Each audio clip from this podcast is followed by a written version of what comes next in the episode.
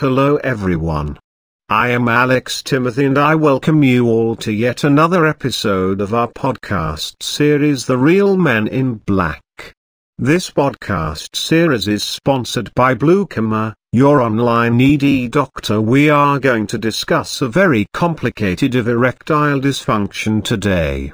This story is of a man named Richard who struggled to fight this deadly disease but his condition is now under control due to the medications prescribed by a special team of doctors at Bluekama.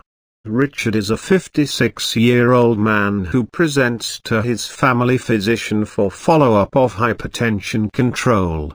During his history, he reports significant erectile dysfunction that has progressed over the past eight months. This has been distressing to him and to his wife and has caused significant marital strife. He has been treated for hypertension for 4 to 5 years and is currently taking a combination of hydrochlorothiazide and atenolol with good blood pressure control. His past history includes obesity and a sedentary lifestyle. His blood pressure is moderately controlled. At 69 inches tall, he weighs 248 pounds. He reports no morning erections, nocturnal erections, or spontaneous erections satisfactory for vaginal penetration.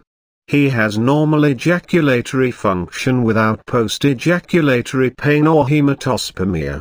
Physical examination is normal with normal genitalia, prostate examination, but a rotund abdomen that is non-tender.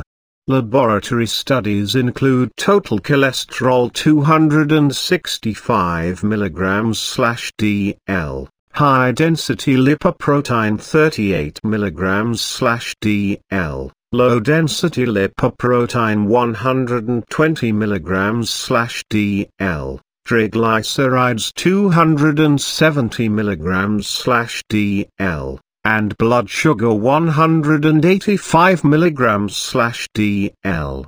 Since he was not taking nitrates or alpha blockers, phosphodiesterase enzyme 5 PDE5, inhibitors such as sildenafil and tadalafil were initiated to improve his erectile function. At the same time, the patient was counseled regarding risk factors for RED. Obesity, dyslipidemia, and high blood sugars suggest that the patient is suffering from metabolic syndrome. The patient was initiated on statin treatment for his dyslipidemia and referred to a dietary controlled weight loss program. He was encouraged to start exercising. It was suspected that another cause of his ED was the combination of antihypertensive medications due to his hypertension. The patient was referred to his internist for further evaluation and a change in his antihypertensive medications from a thiazide diuretic and beta blocker to angiotensin converting enzyme inhibitor, alpha-2 receptor blocker, and calcium channel blocker, alone or in combination.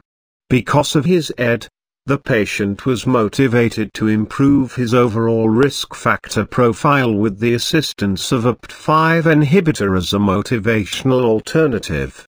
The patient and his wife were given the opportunity to seek marital counseling for further improvement in their interpersonal relationship and resolution of ED. Richard's condition is finally under control and he lives a happy life with his partner.